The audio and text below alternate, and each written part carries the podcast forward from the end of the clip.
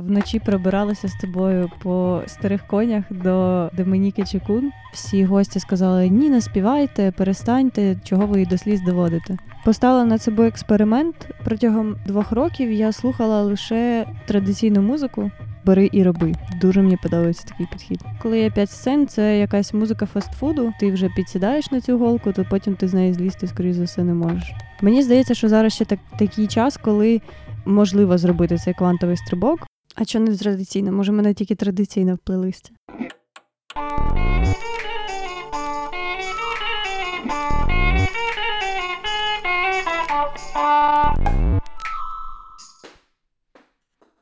Привіт, це Андрій Левченко і подкаст Ріж вірьовку. Зі мною, як ви вже звикли, Катерина Єфремова, але сьогодні особливий день.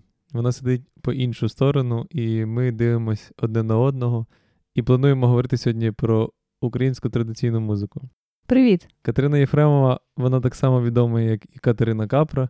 Вона є співзасновницею проєкту Рись, кураторкою освітніх проєктів, всі, які робляться в Рисі. Це переважно її заслуга і її ідея. Вона дуже за це вболіває і, попри різні складнощі, продовжує це робити. Проєкт, е, в рамках якого вийшов цей подкаст, ці всі випуски, які ви вже чули, власне, відбувся за її ініціативи. Це досить непросто говорити з Катериною, бо ніби то і просто і непросто, бо я її начебто добре знаю. І здавалося б, що ще можна в неї таке спитати, але я спробую. Катерино, ти знаєш, що от часто в інтерв'ю запитують про експедиції, про якісь такі штуки, пов'язані з цими експедиційними поїздками і подорожами. І я насправді думаю, питають недаремно, бо в експедиціях можна здобути унікальний досвід, як би це пафосно не звучало. І ти так само їздила в експедиції, і я досі не знаю, який для тебе був цей досвід, е, яке було твоє таке найбільше враження в експедиції? От прямо враження, яке ти зараз я запитав, і ти про нього зразу згадала. Ну, про експедиційний досвід тут по-різному можна думати. Але поки ти говорив, я згадувала, як ми з тобою їздили всякими перекладними ще на самих початках рисі, е, на велосипедах, на Електричка. електричках, так, автобусах якихось. От. І це такий був період мого життя, от тоді на початку, е, такий дуже насичений, дуже такий різноманітний. Мені було тоді років, мабуть, 19-20 десь так. І я тоді взагалі намагалася зрозуміти, що я за людина, і в якому світі я живу, і що в цьому світі є, і що є для мене цінним і важливим. От, і якраз е, в той час ми їздили в експедиції, і я просто відкривала для себе цей паралельний світ, який от несподівано з'явився, і, і про який я раніше не знала, і який дуже сильно тоді вражав. Яка твоя була така точкова, точковий спогад з експедиції? Село, людина, їжа, М, ліс, річка. Зразу мені спадає на думку, як ми колись вночі пробиралися з тобою по старих конях до е, Домініки Чекун перший раз. Я не пам'ятаю, чого ми так пізно тоді виїхали, але приїхали ми перед водохрещем, мені здається, так? Мені здається, перед Різдвом. А мені здається, це після Різдва було, тому що ми потім звідти поїхали е, в Криворівню дивитися, як у них е, відбувається ця розколяда. Тоді ми приїхали перед водохрещею і шукали по всьому кутку, де хата баби Дані. Я пам'ятаю, що хтось нам сказав, куди там повертати, після якої вулички там буде її двір. Та ми лазили навколо всієї е, хати і не могли знайти до неї вхід. І, по-моєму, ми навіть стукали у вікна, але ніхто не відгукувався, і здавалося так, що вона морозиться від нас, але думає, що це якісь п'яниці там ходять і щось просять. Вона потім так і сказала, що ми думали, що це якісь піниці стукають, мало хто там стукає. О, ну бачу, це така історія. Да, але потім ми все ж таки, ти, по-моєму, знайшов вхід у двір, бо там двоє хвірток, і це все так було. І потім ми все ж таки достукались, вона відчинила і прийняла нас так, наче вона нас вже давно знала. І це, це було неочікувано, і це було приємно. І тоді ми повечеряли, а після вечері вона сказала: ну що, будемо співати? Я знаю про твою таку здатність пам'ятати дуже до дрібниць якісь моменти з твого дитинства, і з дитинства не з 7-5-річного, а десь з 2-3 і нижче років. У мене, на жаль, такої особливості немає, а може, на щастя, не знаю. Ти пам'ятаєш якісь твої музичні враження цього твого далекого-далекого дитинства? Найдавніший мій спогад це моя прабабуся, яка от померла, коли мені було десь півтора роки. І це не музичний спогад, але це теж особливий з точки зору музики для мене спогад так само, тому що всі в нашій родині згадують, що моя прабабуся Федосія, вона е, дуже добре співала і була такою найкрутішою співачкою на куті, що її завжди запрошували на різні е, там весілля обов'язково поспівати, на якісь там зустрічі, тусовки. Це так цікаво, що коли я була малою, якось взагалі про родинну історію і про е, моїх прабабу з прадідом якось не було прийнято говорити. Мені здається, що це в багатьох родинах так. Коли я стала доросліша, коли взагалі ми почали рисю займатися і цими всіма експедиціями, якось подивилась на це все з іншого боку. І тоді якось я і дізналася, що моя прабабуся, от вона була такою класною співачкою. І її по світу дуже покидало. Їх разом з прадідом висилали в Сибір. Вони там прожили більшу частину життя. Потім вона повернулась е, до моєї бабусі в Прип'ять, потім вона жила в Києві після вибуху Чорнобильського. От, і я знаю, що ще живучи в Києві, вона якось співала на весіллі одних наших родичів, вже будучи такою літньою жінкою, але був якийсь такий момент, е, коли вбирали молоду, і вона завела якусь весільну пісню. Молода почала плакати, а всі гості сказали: ні, не співайте, перестаньте, чого ви її до сліз доводите. Зі слів от моєї бабусі, це був, можливо, такий останній раз, коли вона публічно якось так співала в якійсь такій ситуації життєвій. Але, е, на жаль, я не пам'ятаю, чи колись вона мені співала в дитинстві, коли я була ще дуже маленькою, чи я так і не почула її голосу. Але якась оця історія і, і такий якийсь зв'язок для мене є особливий. А коли стався твій, якщо так можна сказати, свідомий контакт з традиційною музикою? Коли ми з тобою познайомились, ти вже була в якомусь контексті і щось там ти раніше чула і слухала. Важко мені сказати, коли це було саме точно. Е, я точно пам'ятаю, що ще коли я вчилася в школі, мені вже тоді це подобалось. Тобто я вже слухала якісь е, гурти, які співають традиційну музику е, без обробок.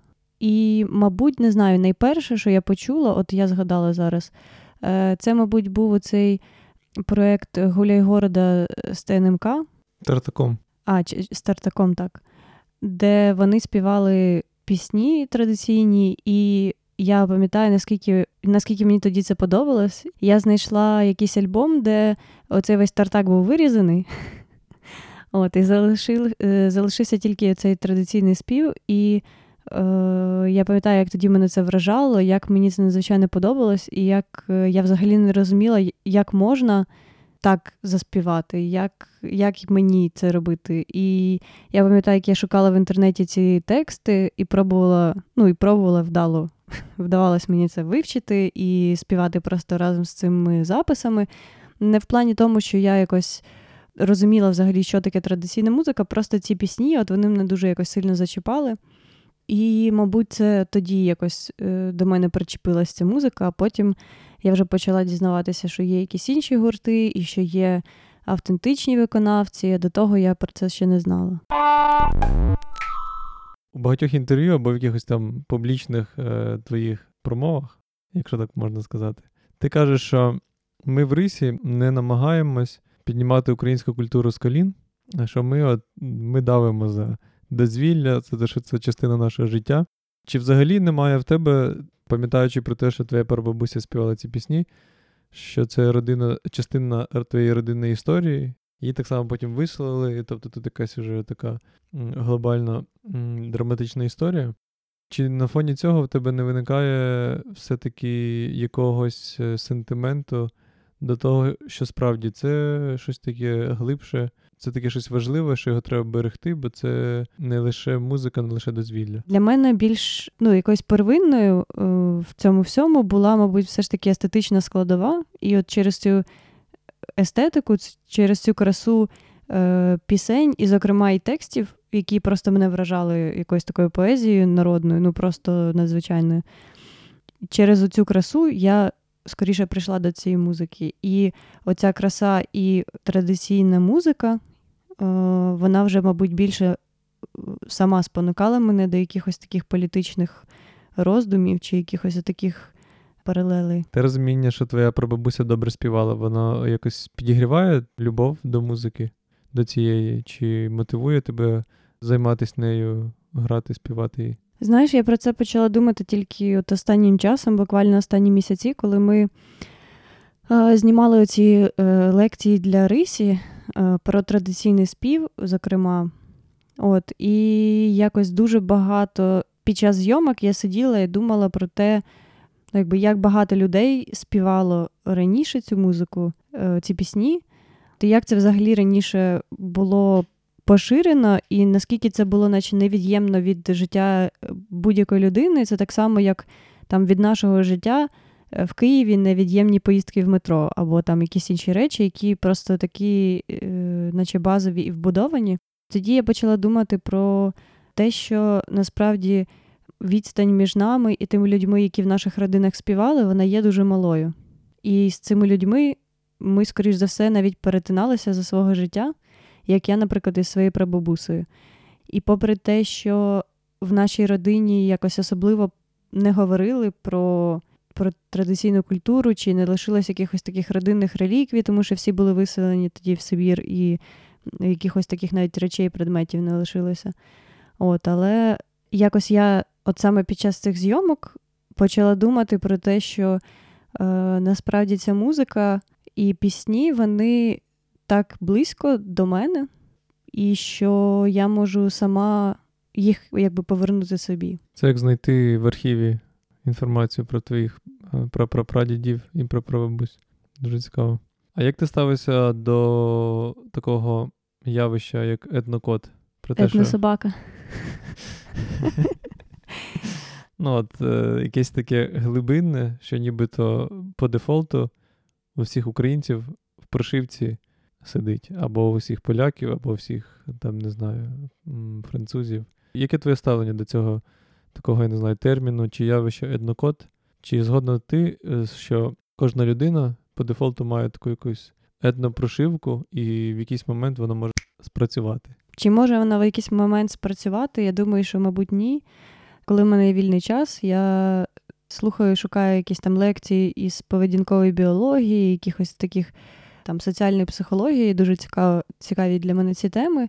От я розумію насправді, наскільки е, сильно е, якісь генетичні речі впливають на наше життя, і наскільки сильно якісь глобальні події, які відбувалися в минулому, і так само з нашими родичами, чи там з нашими батьками, чи взагалі в суспільстві, наскільки ці речі сильно впливають на те, якими ми є. От, і мені здається, що цей код по-різному може розкритися, залежно від того, в яких е, обставинах людина виростає, в якому оточенні. Ось так. Тобто завжди є якась така заготовка, е, яку можна в різний контекст помістити, і по-різному вона розкривається. Ну, якщо говорити про український код, то ну, дуже багато якихось факторів намішано. Якісь глобальні події, які відбувалися в там, 20 столітті і раніше, вони мають дуже сильний вплив, але це не тільки через генетику якусь, але так само через те, що це дуже сильно всередині суспільства і всередині е, культури, е, вплив. світогляду, так. І оця соціальна складова, мені здається, вона є такою е, більш впливовою в цьому. Я пропоную тепер зробити стрибок з мінус 100 в плюс 25. Мені цікаво твій погляд. Ми зробили цей проєкт в галузі української традиційної музики. Ми робимо це все, щоб зробити традиційну музику доступнішою, відкритішою, ближчою, зрозумілішою. Але яка межа? Таке бачення, що в Україні з українською традиційною музикою все окей, все супер. То ти маєш на увазі, які будуть індикатори того, що я от подивлюсь і скажу, що о, ну все тепер ситуація супер. Чи як? Так, за яких обставин, да, за яких умов е, ти подивишся і скажеш, що да, це те, це те, за що я клала своє молоде життя. Ну, я думаю, що перше, це взагалі кількість людей, які традиційною музикою займаються, і займаються не, не для сцени, не для виступів, а вона є частиною їхнього життя повсякденного. І вони її грають або співають, зустрічаючись е, з друзями десь там за вином. І я думаю, що якщо там за років 10 на вечірки або ночі танці, які ми робимо, буде приходити там по кілька тисяч людей, то це якраз буде непоганий показник. Друга річ це те, наскільки суспільство загалом обізнано в тому, що таке є традиційна музика, і наскільки адекватно подається інформація про традиційну музику. Тобто я очікую того, що з часом люди перестануть плутати шароварщину чи народну хорову оцю всю історію із традиційним співом, традиційною музикою.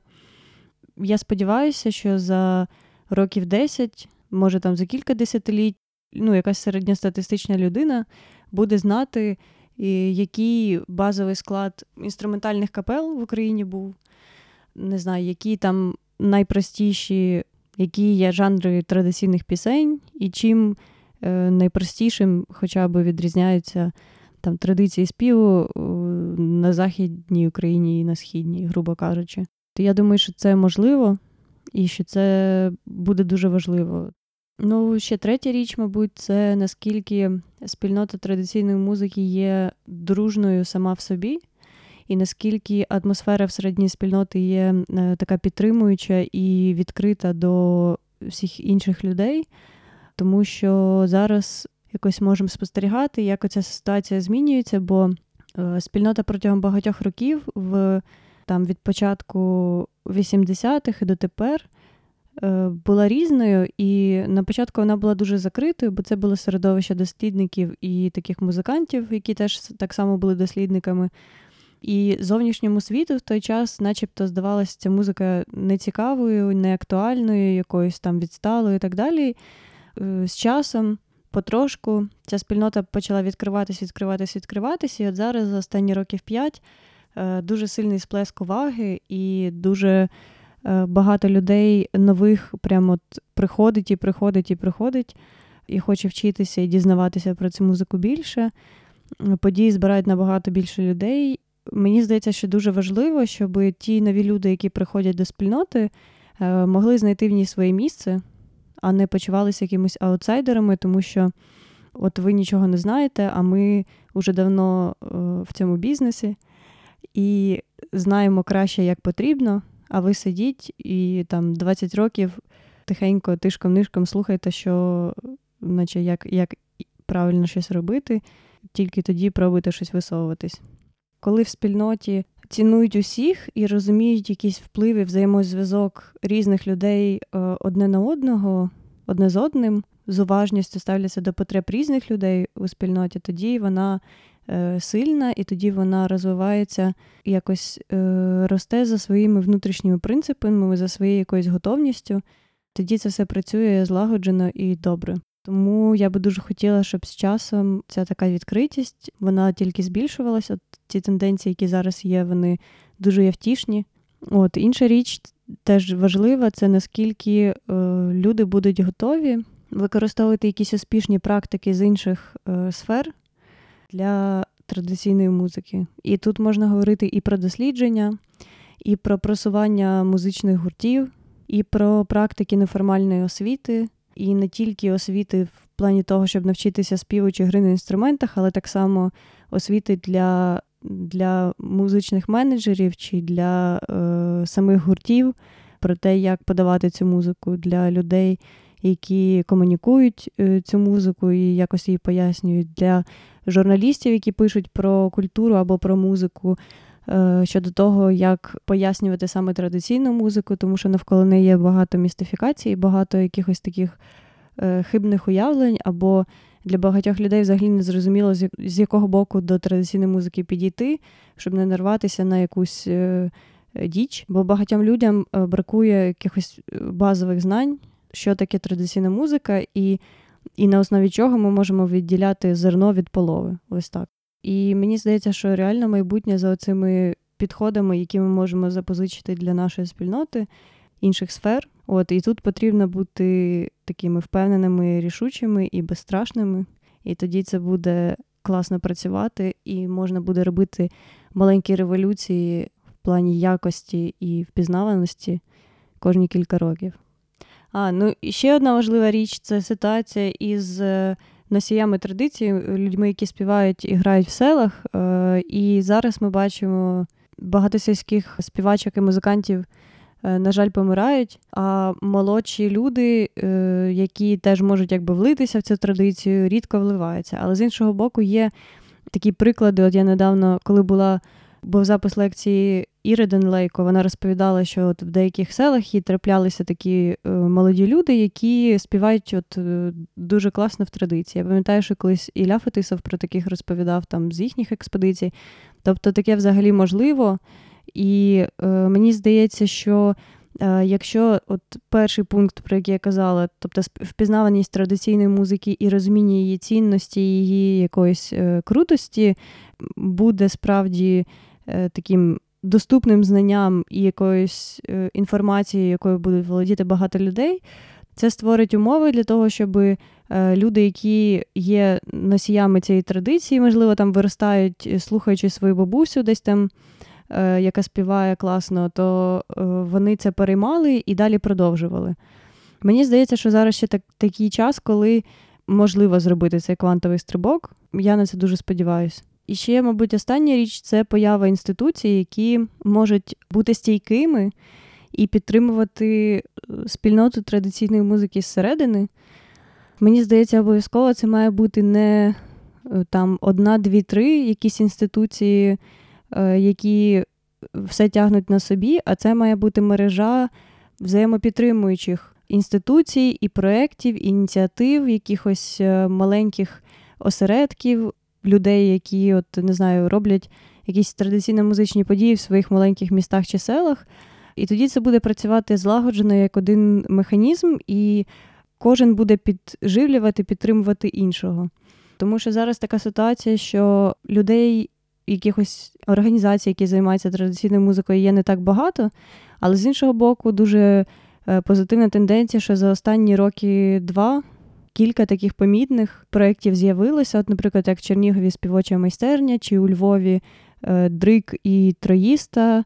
І мені здається, що це така, ну, такий дуже важливий етап. І зараз е, від того, наскільки успішно вдасться людям якось закріпити цю діяльність от саме інституційно, е, чи переростуть ці проекти в щось таке стале і впливове, залежатиме наскільки сильною традиційна музична спільнота буде е, наступні десятиліття, і наскільки е, вона буде невразливою до впливів іззовні і оцих глобалізаційних впливів в першу чергу. Ці інституції це державні чи не тільки? Чи на державу не варто покладатись в цьому сенсі? Ну мені взагалі дуже неблизький підхід того, як кажуть часто, що от ми там працюємо.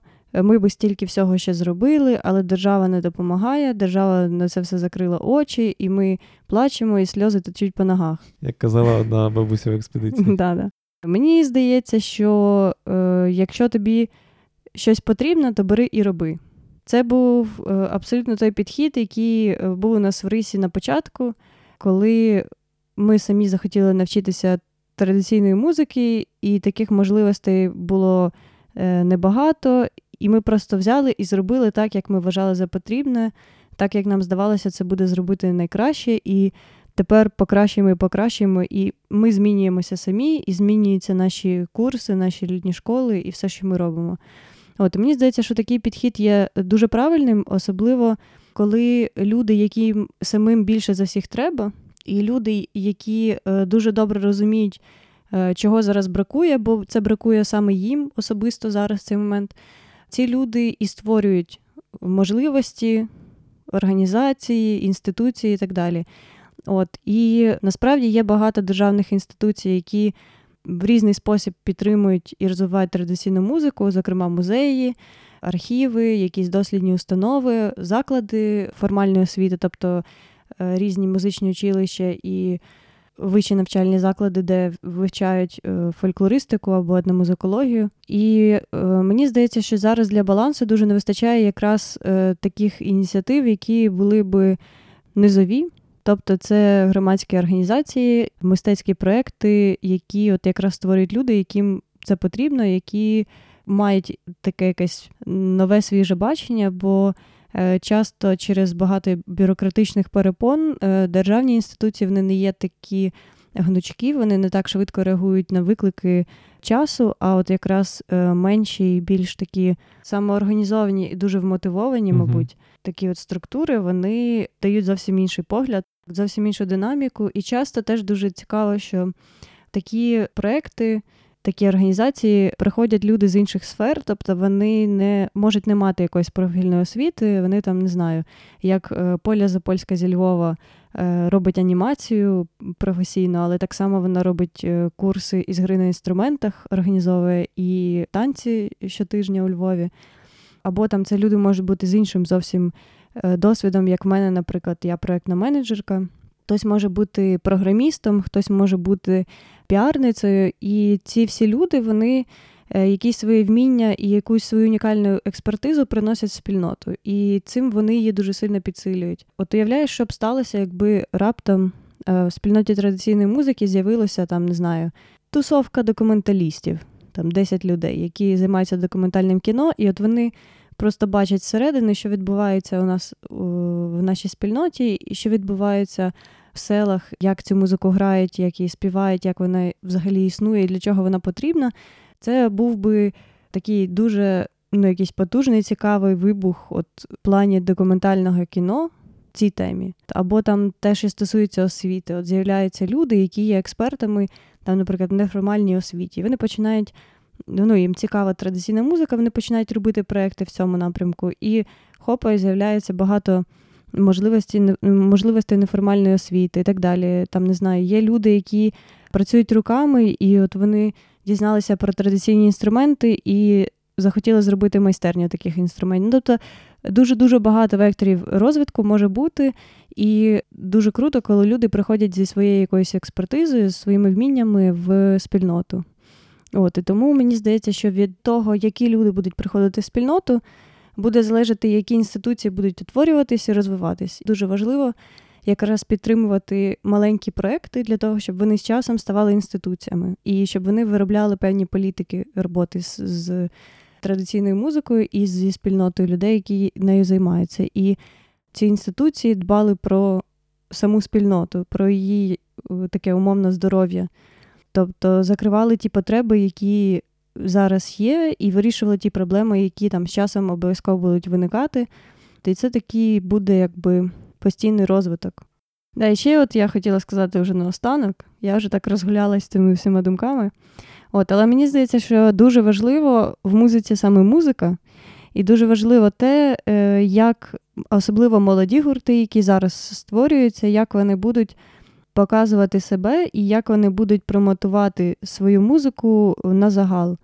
І чи будуть вони використовувати ті інструменти, які використовують гурти, там подібні молоді гурти з інших напрямків. Мені здається, це надзвичайно важливо, тому що е, якщо ця музика буде виглядати красиво, якщо вона буде приваблювати просто з першого погляду, то звісно, що її буде слухати багато людей. І тут е, складова візуальна, складова якась маркетингова, якість записів, якість е, комунікації, тих самих навіть фотографій у соцмережах, афіш, Особистого бренду. особистого бренду, звісно, так, це дуже важливо теж. І там кліпів, і взаємодії з іншими музикантами, якихось колабораційних проєктів. От всі ці речі вони дуже сильно е, будуть впливати, і я дуже сподіваюся, що молоді гурти будуть наповну це використовувати, тому що я реально чекаю і вболіваю за те, що традиційна музика буде там вже найближчим часом розглядатися як така невід'ємна частина музичної індустрії. І коли журналісти будуть робити підсумки року, от скільки дисків у нас цього року вийшло, то серед цих всіх дисків будуть так само і диски з традиційною музикою. Це найболючіше питання, очевидно, воно забрало дуже багато часу. Ти багато згадувала про те, що спільнота росте, на мій погляд, це справді так. Є люди, які дізнаються про це все, хочуть більше глибше пірнути. Я згоден з тим, що є дистанція, і що між дистанція між е, такими людьми, які тільки приходять, неофіти, і людьми, які вже в цій спільноті. Твій рецепт е, для тих, хто в спільноті бути відкритішими, але який твій рецепт для тих, хто приходить, людина, я сподіваюся, слухає наш подкаст і, можливо, через нього дізнається взагалі про існування традиційної музики, як цій людині зробити перші кроки. Твої, можливо, топ-3 поради для людей, які на порозі відкриття традиційної музики, і вони хочуть дізнатися більше. Що їм робити, що їм не робити, чого їм уникати, на що натискати і як взагалі бути. Ну, натискати на кнопки в інтернеті і посилання, які ведуть до в першу чергу записів традиційної музики, е, тому що найважливіше це. Е, ну, якби Музика це така річ, про яку описувати багато словами е, немає сенсу. Це те, що треба послухати і просто відчути. І мені здається, що це такий шлях, от в багатьох людей з цього все почалося. Тобто вони слухали музику, захопилися і почали дізнаватися, розбиратися в цьому всьому більше. Хімія. Хімія. Да. Друга річ, мені здається, дуже важлива це приходити на події, де можна почути цю музику, і де можна зустріти людей, які нею теж займаються. І мені здається, що от, власне живі події, типу вечірок чи концертів традиційною музикою, чи курси, де люди вчаться цієї музики і просто музикують разом, оце дає вже таке справжнє відчуття, е, як ця музика працює, і як вона на тебе впливає, і в чому її суть, і в чому її серцевина. Коли так уже спробуєш, то можна точно зрозуміти, чи це твоє. Коли ти вже підсідаєш на цю голку, то потім ти з неї злізти, скоріш за все, не можеш. Третя річ не боятися проявляти ініціативу. Колись спілкувалася е, з одним своїм знайомим з Америки. Люблю цю історію. Він казав про те, що от в Америці вже стільки всього існує, е, що просто, якщо ти хочеш заснувати якусь свою організацію чи зайнятися якимось бізнесом, тобі дуже важко буде пробитися, бо всі інші вже зайняті. От, а якщо говорити про Україну, то у нас просто стільки всього ще не існує, і стільки всього ще можна створити, що маючи амбіції і розум, можна просто е, робити неймовірні речі. І мені здається, що тут важливо довіряти собі, е, не боятися робити те, що подобається, лізти в саму гущавину того, що тебе зачіпає таким чином проявляти ініціативу, і навіть якщо там, не знаю, ви, ви живете в маленькому містечку, е, можна знайти однодумців, подивитися курси з гри на бубні, написати тим, хто грає на скрипці, там поради, а розкажіть мені, а підкажіть, як там це все грати, і не знаю, створити свій маленький гурт і просто влаштовувати самостійно танці, або там почати збиратися і співати або захотіти просто організувати майстер-клас, запросити когось із викладачів, щоб провели е, і навчили, як там, наприклад, колядувати, і піти колядувати десь у себе там е, по своїх родичах і знайомих, і якось започаткувати цю традицію в своєму містечку. Або там ще десь. Е, от. І мені здається, від такої сміливості окремих людей все якось стає на свої місця, і всі процеси починають відбуватися злагоджено і якось гармонійно. І, мабуть, це от третя річ це, власне, е, не боятися бути ініціативними і вірити собі. Ти на початку згадала про те, що от коли буде приходити 2-3 тисячі людей на наші танці, ночі танців чи танцювальні вечірки, то це буде індикатором того, що все окей. Але як ти бачиш подію традиційно музичну в Україні? Чи може це бути, наприклад, фестиваль? масштабом на 5 сцен на тиждень, таким розбігом ширину? Чи це все-таки ти бачиш більше в рамках якихось камерних подій? Ну, така найкраща подія в традиційній музиці, щоб це не була якась така приватна подія для своїх чи для 50 людей, а щоб це була така яскрава, помітна подія, і які її масштаби. Поки ти не сказав про подію, що це має бути не для своїх, то ем, я подумала, що, мабуть, це весілля. Недавно наших друзів було весілля, там було купа знайомих, багато дуже музики. Ми багато співали і, і ну, і співали власне весільний обряд. Те, як тоді все відбувалося, це було настільки природньо, настільки якось зрозуміло. Всі знають, що робити, всі розуміють для чого, всі е, відчувають якби магію моменту і магію цих от пісень, які просто перетворюють там хлопця і дівчину на чоловіка і дружину. І Це якісь такі речі, які е, дуже сильно вражають, і ти бачиш, е, як ця музика є в дії, просто неймовірно. Але якщо говорити про якусь публічну подію, чесно, мабуть, більше все ж таки схиляюсь до певної камерності, тому що я сама прихильниця таких форматів. Мені здається, що п'ять сцен це не дуже хороший варіант, тому що частіше, коли є п'ять сцен, це якась музика фастфуду, в яку люди не супер вслуховуються, а просто Шукають нових контрастних да, вражень. шукають контрастних вражень. І мені здається, що традиційна музика, як будь-яка складніша музика, вона потребує якогось виховання смаку. Споживати просто так відсторонено, десь там прийти і погоцати е, бездумно, якось це ніколи так не спрацьовує. Чи може це бути фестиваль? Е, Мабуть, це може бути фестиваль, але фестиваль, який матиме велику таку партисипативну складову, тобто, де гості фестивалю так само зможуть якби напряму взаємодіяти з цією музикою і самі співати і грати, чи якось танцювати під неї. І основний акцент не на цьому буде. От я думаю, що такий фестиваль міг би бути. І я пропоную, як ти вже сама казала, менше говорити про музику, а послухати її. Я хотів би в тебе зробити ще маленьку інформаційну довідку, форма О86, чи як там. Тебе музика тепер в твоєму плейлисті? Тобто не традиційна, а загалом. А що не традиційно? Може, мене тільки традиційно в плейлисті. Я іноді чую нетрадиційно. Я кілька років тому поставила над собою експеримент. Протягом, по-моєму, двох років я слухала лише, лише традиційну музику і взагалі не слухала іншої. Я не знаю, чи ти це помітив. Може, це і раніше було, може, це було роки десь чотири тому. Зробила такий експеримент, мені реально було цікаво, от що буде, якщо слухати тільки цю музику. Це був е, не зовсім такий штучний експеримент, просто мені дуже хотілося і дуже було цікаво. Мені подарували класні навушники, і я багато слухала е, музики протягом двох років, так от просто підряд, тільки традиційну музику. Останнім часом я взагалі мало що слухаю, от спеціально для того, щоб слухати музику. Якось не знаю чому, але мій мозок хоче відпочити від слухання. Я слухаю е, з певної потреби, коли, наприклад, я хочу вивчити якусь пісню, я її слухаю.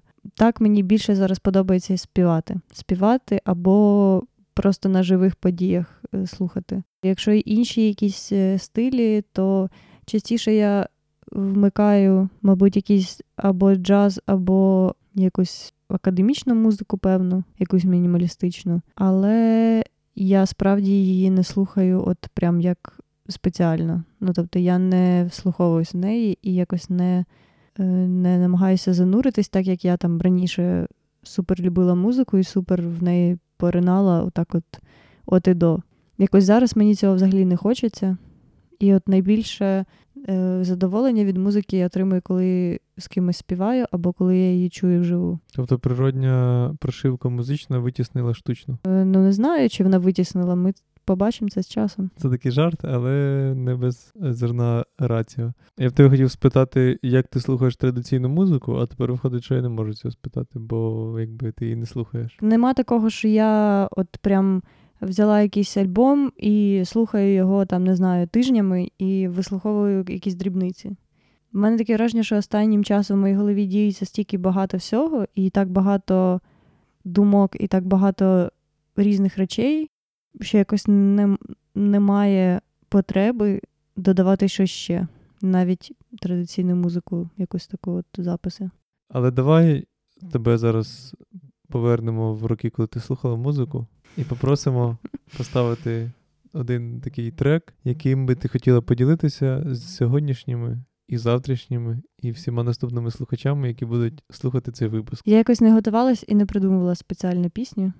Мені перше на, думку спала пісня Ой, полі ячмінь.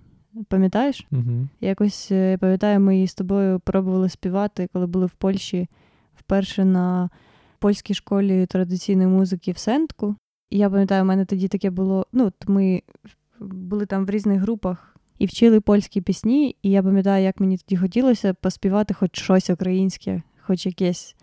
І тоді був якраз період, коли я слухала багато, і от оця от пісня Ой, Поліяч, мені вона дуже е, мене тоді зачіпала, мені дуже подобався цей експресивний вивід.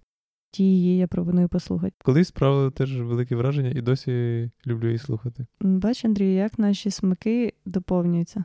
І навіть стільки років пройшло, а вони досі збігаються. Не просто так. Ою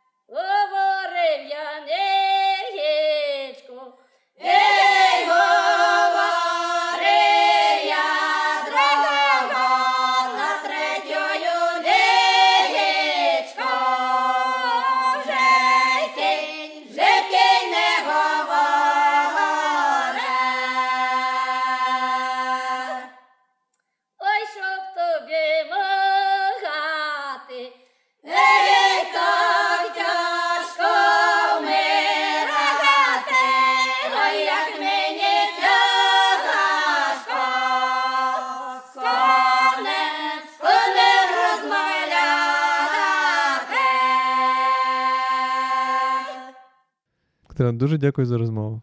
Будь ласка, Яке твоє гасло, яке ти хочеш залишити всім людям? щоб на моїй могилі написала. Ну, це може бути або напис на могилі, або гасло, яке ти надрукуєш себе на світшоті, який ти плануєш зробити собі як на знак закінчення великого Нагороди. Да. На світшоті хочу зробити просто напис традиційна музика.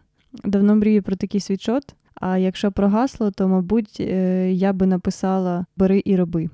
Дуже мені подобається такий підхід. Супер заклик до дії, який дуже потрібний в е, загалом в спільноті е, традиційної музики в Україні. І всі наші ненці в Україні, І всі ненці і всьому світу. Дуже дякую, що ви були з нами. Слухали подкаст Ріж вірьовку, в якому ми не покидаємо говорити про українську традиційну музику, про її минуле, про її теперішнє і про її майбутнє. Я нагадую і повторюю, що наш подкаст виходить за підтримки Українського культурного фонду. Ми, як завжди, закликаємо Підписуватись на соцмережі Рисі, заходити на сайт, на YouTube. на інстаграм і на Фейсбук. А так само у нас є канал в Телеграмі, де ми постимо тільки вижимку з, з наших матеріалів, які виходять на сайті. Так само, якщо ви слухаєте цей подкаст е, на Apple Podcast, дуже просимо залишати відгуки і ставити е, рейтинг. Е, Нам дуже цікаво читати ваші думки про подкаст. І на інших подкастних платформах, будь ласка, підписуйтесь і пишіть ваші думки про те, як вам взагалі цей подкаст, е, як вам взагалі все, що ми робимо в рисі, бо ми е, дуже хочемо робити ті речі, які є потрібні для людей, але ми ніяк не можемо залізти в голову людям і зрозуміти, що їм потрібно. От тому, будь ласка, напишіть нам словами. Будемо дуже вдячні. Будемо дуже вдячні і закінчуємо цей прекрасний випуск словами Катерини Єфремової.